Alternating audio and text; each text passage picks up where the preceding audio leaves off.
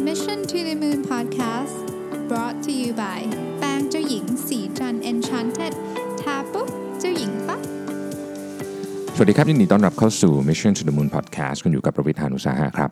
วันนี้มาคุยเรื่องงานอีกแล้วนะฮะ งานแห่งอนาคตนะครับเอ่อผมมาบทความมาจาก World Economic Forum ชื่อ five things to know about the future of jobs นะครับ แต่ว่าบทความนี้ของ World Economic Forum เนี่ยไม่ได้พูดถึงอะไรที่ไกลมากนะครับ ไทม์ไลน์ที่เขาพูดถึงเนี่ยอยู่ในช่วงปีสัก 2018 ก็คือปีที่แล้วจนถึง 2022 เท่านั้นเองสั้นๆ แค่เนี้ย5ปีนะครับสิ่งที่เกิดขึ้นเป็นการคาดการณ์เนาะแล้วก็การคาดการณ์แต่ละสำนักต้องบอกอย่างนี้ก่อนนะครับคือผมอ่านเนี่ยของ Deloitte ของออ PwC ของ McKinsey ของ World Economic Forum และอีกหลาย ๆ เจ้าเนี่ยนะครับพูดถึงเรื่องงานในอนาคตเนี่ยก็ไม่ได้เหมือนกันเซตทีเดียว ต้องบอกว่ามีจุดร่วมที่เหมือนกันแต่ว่าไม่ได้เหมือนกันซตทีเดียวอย่างของ McKinsey เนี่ยเขาจะค่อนข้างที่จะ conservative นิดนึงนะฮะแต่ว่าของ World Economic Forum ที่เราจะคุยกันในวันนี้เนี่ยอาจจะดูแบบ aggressive หน่อยในเรื่องของตัวเลขนะครับ แต่ว่าเทรนด์มันมันก็ค่อนข้างตรงกันนะฮะเขามี 5 ข้อด้วยกันนะครับ ข้อที่ 1เขาบอกว่า automation robotization and digitization looks different across different industries ก็คือเวลาเราพูดถึงคำว่า automation robotization digitization รวมไปถึงไอ้คำต่างๆ ที่อยู่ในหมวดนี้นะครับ machine learning AI อะไรพวกนี้เนี่ยมันแตกต่างกันในแต่ละ sector นะฮะสิ่งที่เป็นตัวขับเคลื่อนหลักอันที่หนึ่งเลย คือการมาถึงของ 5G นะครับ 5G วันนี้ในบางประเทศเริ่มใช้แล้วนะครับสหรัฐเกาหลีพวกเนี้ยนะครับมีแล้วนะครับสองคือ artificial intelligence เนาะ big data analysis และ cloud technology นะฮะอันนี้เป็นคำที่คุณจะได้ยินเยอะแม่ แต่ผมขอให้ความสำคัญไปนิดนึงกับเรื่องของ high speed mobile internet คือถ้าอินเทอร์เน็ตมันเร็วกว่านี้นยนะครับแล้วเทคโนโลยี 5G มาถึงเนี่ยมันจะเปลี่ยนแปลงพฤติกรรมของผู้บริโภคที่เป็นที่เป็นคอน sumer อย่างเราๆเนี่ยมาก นั่นหมายถึงเปลี่ยนแปลงวิธีการทำงานขององค์กรด้วยนะครับส่วนเรื่อง AI Big Data Analysis และ Cloud Technology เนี่ย เราอาจจะสัมผัสในบางมุมนะฮะอย่าง AI เนี่ยปัจจุบันนี้เราจะเห็นว่า AI ที่บริษัทที่เป็น Tech Giant อย่าง Google เอามาทดสอบตอนนี้สามารถคุยกับเราเหมือนกับว่าเป็นคนจริง ๆ ได้ คือไม่ได้เข้าใจแค่สิ่งที่เราพูด แต่เข้าใจเรียกว่าบริบทด้วยนี่ฮะบริบทของสิ่งที่เราพูดไม่ใช่แค่คำพูดเฉยๆนะครับ ตอนนี้เทคโนโลยีในในการ adoption ช่วงนี้ต้องบอกว่าเป็นช่วงที่บริษัทต่างๆ ตื่นตัวมากนะครับ เพราะฉะนั้นก็จะมีการเอาเทคโนโลยีต่างๆ เข้าไปใช้เยอะมาก แล้วจะเริ่มเห็นว่าอะไรที่อยู่ได้อะไรที่อยู่ไม่ได้นะครับ พูดถึงเรื่องของโรบอทก่อนละกันเนี่ยซึ่งเป็นสิ่งที่สิ่งที่ถูกนำมาพูดกันเยอะ เวลาเราคุยกันถึงเรื่องของ automation นะครับทีนี้โรบอทเนี่ยมันมีทั้งหมด 4 ประเภทด้วยกันนะครับอันแรกเราเรียกว่า humanoid robots นะครับที่ทำหน้าที่เหมือนคนนะฮะอย่างเช่นเนี่ย call center อย่างเงี้ยนะครับเป็นเป็นการทำหน้าที่เหมือนคนนะฮะในปี 2022เนี่ยเขาเชื่อกันว่าจะมีบริษัท 23%ที่มีหุ่นยนต์ประเภทนี้นะครับและกลุ่มที่เป็น first mover เนี่ยคือ financial service กลุ่มการเงินนะครับแล้วก็นักลงทุนนะครับเอามาท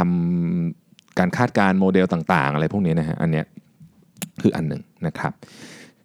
อันที่2ฮะเป็น stationary robot นะครับอันนี้เราจะคุ้นเคยกันเราจะเห็นในโรงงานประกอบรถยนต์อะไรอย่างเงี้ยนะฮะภายในปี 2022 เนี่ย stationary robot เนี่ยจะมีประมาณ 37%นะครับของบริษัทที่ที่ต้องใช้นะเเราเห็นในโรงงานขนาดใหญ่แล้วทุกวันนี้นะครับโรงงานผลิตเวลาไปดูเทสลาดูแล้วก็จะเห็นมาใช้โรบอทเยอะ ก็จะเป็นพวกแขนกลที่เราเห็นเยอะนะครับ แต่มันก็จะมีอีกหลายอย่างนะครับ อันนี้เนี่ย first mover จะเป็น automotive แล้วก็ตระกูลที่เกี่ยวข้องกับการบินนะครับเพราะว่าพวกนี้มันต้องใช้ความแม่นยำสูงนะครับแล้วก็ต้องมี efficiency สูงด้วยนะครับ supply chain ต่างๆ เช่น logistics ส่งของนะฮะถ้าเราเคยเห็นคลังของ Amazon ของ Alibaba เนี่ยก็มีการใช้หุ่นยนต์ตระกูลนี้เข้ามาเยอะแล้วนะครับ ตระกูลต่อไปคือพวก aerial and underwater robots นี่อันนี้ก็คือ โดรนก็เป็นหนึ่งในตระกูลนี้นะครับ แต่ว่าโดรนที่เราเห็นกันเนี่ยมันยังเป็นเพียงส่วนน้อยมากของโดรนที่ที่จะมีโอกาสได้ใช้ในอนาคตอันใกล้นี้นะครับ ภายในปี 2022 เนี่ยบริษัทประมาณ 19%นะครับจะใช้กลุ่มนี้นะฮะ โดย first mover นะฮะ first mover เลยเนี่ยคือ oil and gas oil and gas เนี่ยเป็นงานที่อันตราย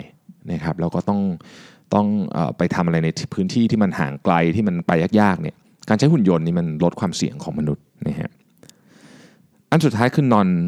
humanoid land robot นะครับอันนี้เนี่ยก็โอ้โหหลากหลายมากนะครับหลากหลายมากเเราจะเห็น adoption ในกลุ่มนี้ค่อนข้างสูงเนี่ย33%นะครับโดย first mover เนี่ยจะเป็น automotive aerospace แล้วก็พวก supply chain นะครับก็จะเห็นว่าหุ่นยนต์ในอนาคตเนี่ยก็จะเพิ่มเยอะขึ้น แล้วถ้าเกิดเราเห็นบริษัทประมาณสัก 20-30%ใช้เนี่ยมันก็เริ่มมันก็เริ่มจะเรียกได้ว่าเป็นเป็นหนึ่งในปัจจัยสำคัญ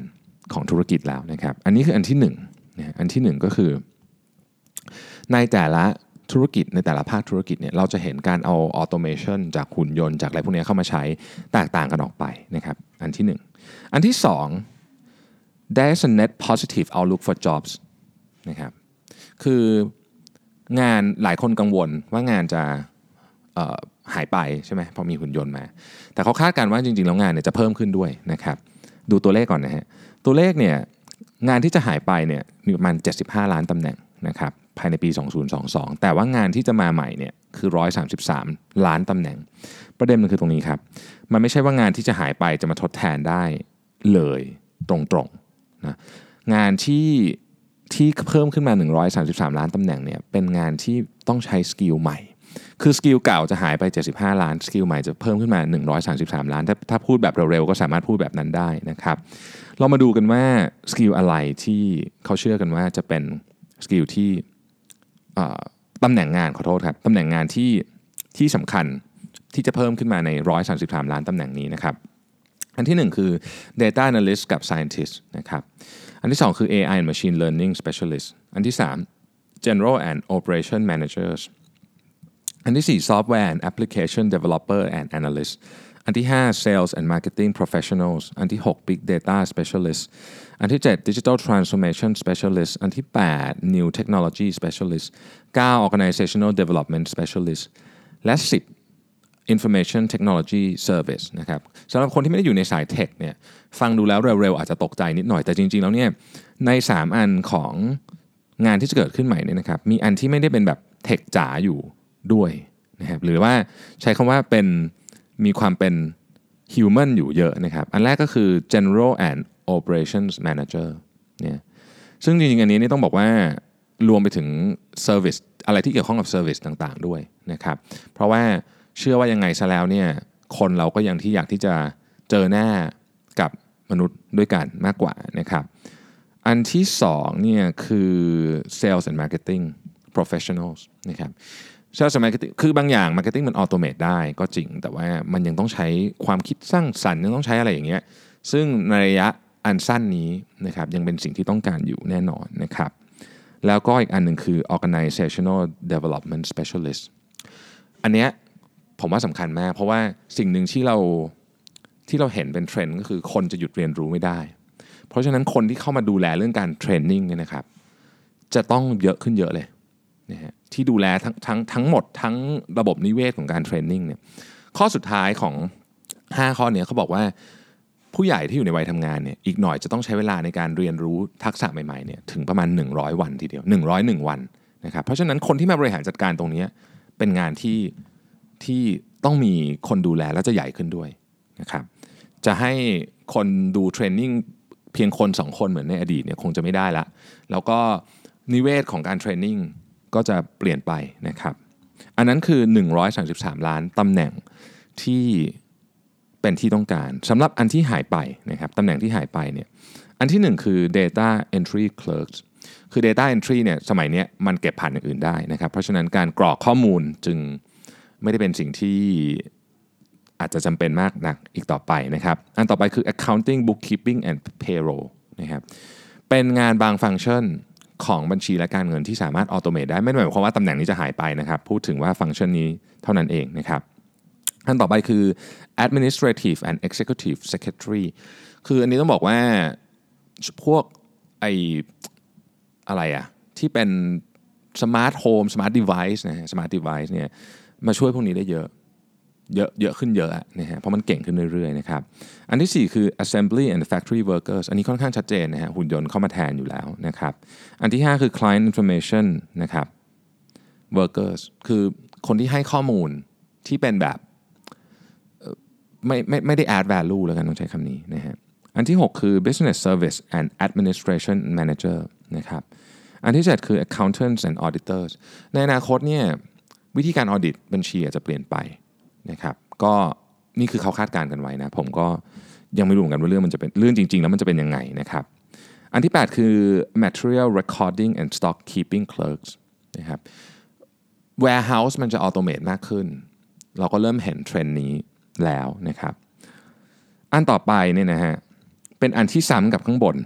เป็นอันที่ซ้ำกับข้างบน คือ general and operations manager จะมีทั้งตำแหน่งที่หายไปและตำแหน่งที่เพิ่มขึ้นในหมวดเดียวกันนี่แหละนะครับซึ่งมันขึ้นอยู่กับว่า 1 คุณอยู่ในอินดัสทรีไหน2 skill set ของคุณคืออะไรนะครับและอันสุดท้ายคือ postal service clerk นะครับคนที่ทำเรื่องของไปรษณีย์เนี่ยแต่ว่าเอ่อคือ postal ในที่นี้คงหมายถึงจดหมายจริงๆนะครับถ้าเป็นพวก packaging เนี่ยเชื่อว่ายังไปได้อีกเยอะนะฮะอันที่3ฮะ เขาบอกว่า the division of labor between humans machine and algorithms is shifting fast อันเนี้ยผมรู้สึกว่าเป็นอันที่ค่อนข้างน่ากลัวที่สุดนะครับณณขนาดนี้นะครับณขนาดนี้เลยเนี่ยนะครับ71%ของชั่วโมงการทำงานทั้งหมดเนี่ยทำโดยคนนะครับแล้วก็ 29%เนี่ยทำโดย machine กับ algorithms แต่ว่าแค่ปี 2022เนี่ยนะครับซึ่งอีกไม่กี่ปีเนี่ย3ปีเนี่ยนะครับจำนวนชั่วโมงการทำงานที่ทำโดยมนุษย์เนี่ยจะเหลือ 58%แล้วก็ machine กับ algorithm เนี่ยจะทำ 42%มองไปอีกนิดเดียวอีก 3 ปีนะฮะ2025จำนวนการทำงานของมนุษย์เนี่ย48% machine กับอัลกอริทึมเป็น 52%ซึ่งจุด crossover เนี่ยเป็นจุดสำคัญ คือ crossover คือออ machine กับอัลกอริทึมเนี่ยทำงานเยอะกว่าเรา นะครับตรงนี้จะมีการเปลี่ยนแปลงอีกครั้งหนึ่งซึ่ง 2025 ก็ต้องมาดูกันใหม่ว่าตัวเลขนี้มันจะเป็นจริงหรือเปล่านะครับแต่ด้วยด้วยอะไรหลาย ๆ อย่าง ด้วย Moore's law ด้วยอะไรหลาย ๆ อย่างเนี่ยผมว่าเป็นไปได้มากสำหรับตัวเลขนี้นะครับ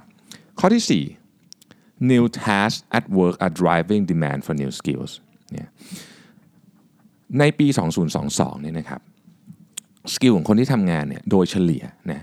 58%จะยังเป็น skill เดิมที่เรามีวันนี้ยังใช้งานได้อยู่ แต่อีก42%ต้องเป็น skill ใหม่นะครับต้องบอกว่า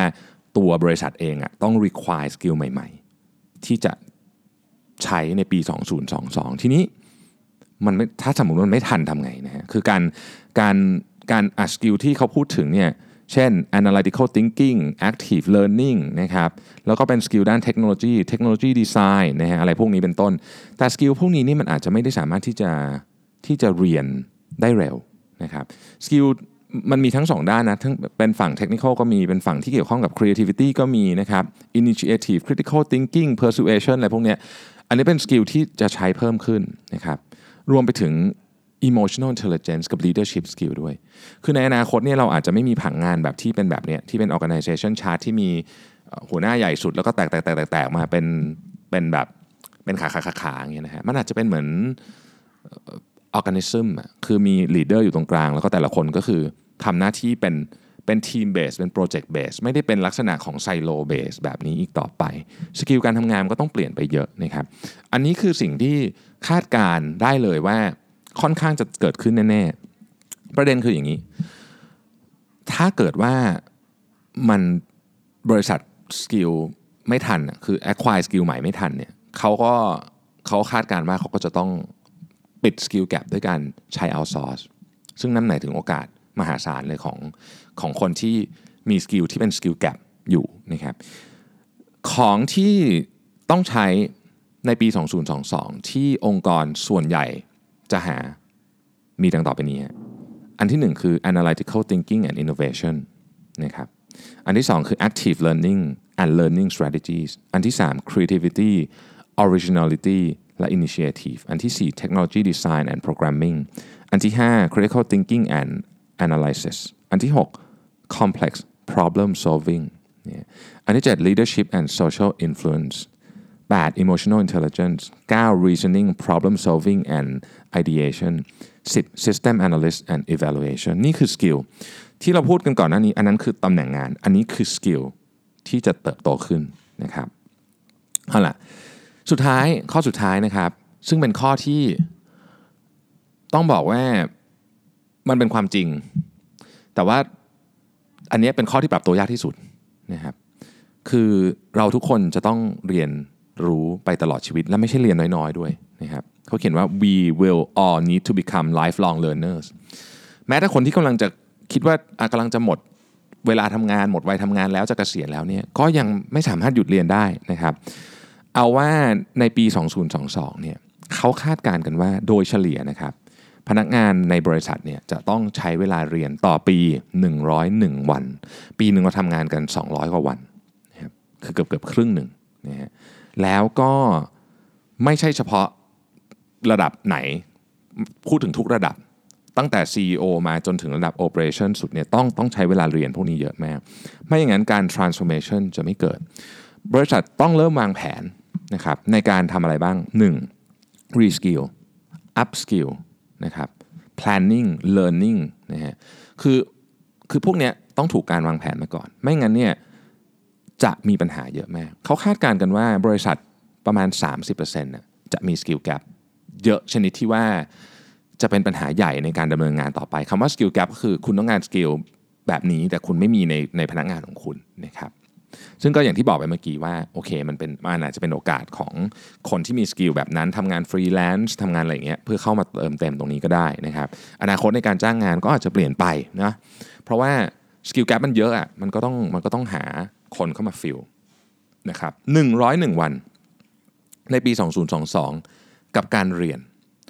ก็เลยต้องถามว่าทุกวันนี้เราใช้เวลาในการเรียนสกิลใหม่ๆเยอะแค่ไหนนะครับถ้าเกิดเรายังใช้น้อยอยู่เนี่ยผมว่าสำคัญนะฮะหนังสืออ่านให้เยอะนะครับความรู้ใหม่ๆต้องหา เพราะไม่งั้นเนี่ยเราจะกลายเป็นคนตกยุคแบบตกยุคจริงๆนะฮะแล้วมันไม่เกี่ยวว่าคุณอายุเท่าไหร่ด้วยนะ คุณสามารถตกยุคได้ในอายุเท่าไหร่ก็ได้นะครับ โอเค อันนี้ก็เป็น ข้อมูลเบื้องต้นนะครับจาก World Economic Forum ถึงอนาคตของงานนะครับ ผมทบทวนอีกครั้งหนึ่งนะครับ บทความนี้ชื่อ five things to know about the future of jobs นะครับ ข้อที่ 1 คือ automation robotization and digitization look different across different industries ข้อที่ 2 there's a net positive outlook for jobs ข้อที่ 3 the division of labor between humans machine and algorithms is shifting fast นะครับข้อที่ 4 new tasks at work are driving demand for new skills ข้อที่ 5 we will need to become lifelong learners นะครับผมคิดว่าพอดแคสต์ตอนนี้สำคัญกับทุกคน ไม่ว่าคุณจะอยู่ในตำแหน่งอะไรก็ตาม ไม่ว่าคุณจะอายุเท่าไหร่ก็ตามด้วยนะ เพราะว่าอนาคตของงานมันเปลี่ยนไปแบบที่เราไม่คุ้นเคยเลย แล้วมันเร็วด้วยนะครับ อย่างที่บอกนะฮะ รายงานฉบับนี้พูดถึงปี 2022 ซึ่งกำลังจะถึงในอีกแค่ 3 ปีนี้เท่านั้น เราเตรียมตัวพร้อมหรือยังถามตัวเอง เราเป็น lifelong learner หรือยัง เราเรียนรู้ของใหม่ๆทุกวันหรือยังนะครับ กลับมาทบทวนฮะแล้ววางแผน ขอบคุณที่ติดตาม Mission to the Moon Podcast ครับ สวัสดีครับสัสิเพราะความสดใสมีได้ทุกวัน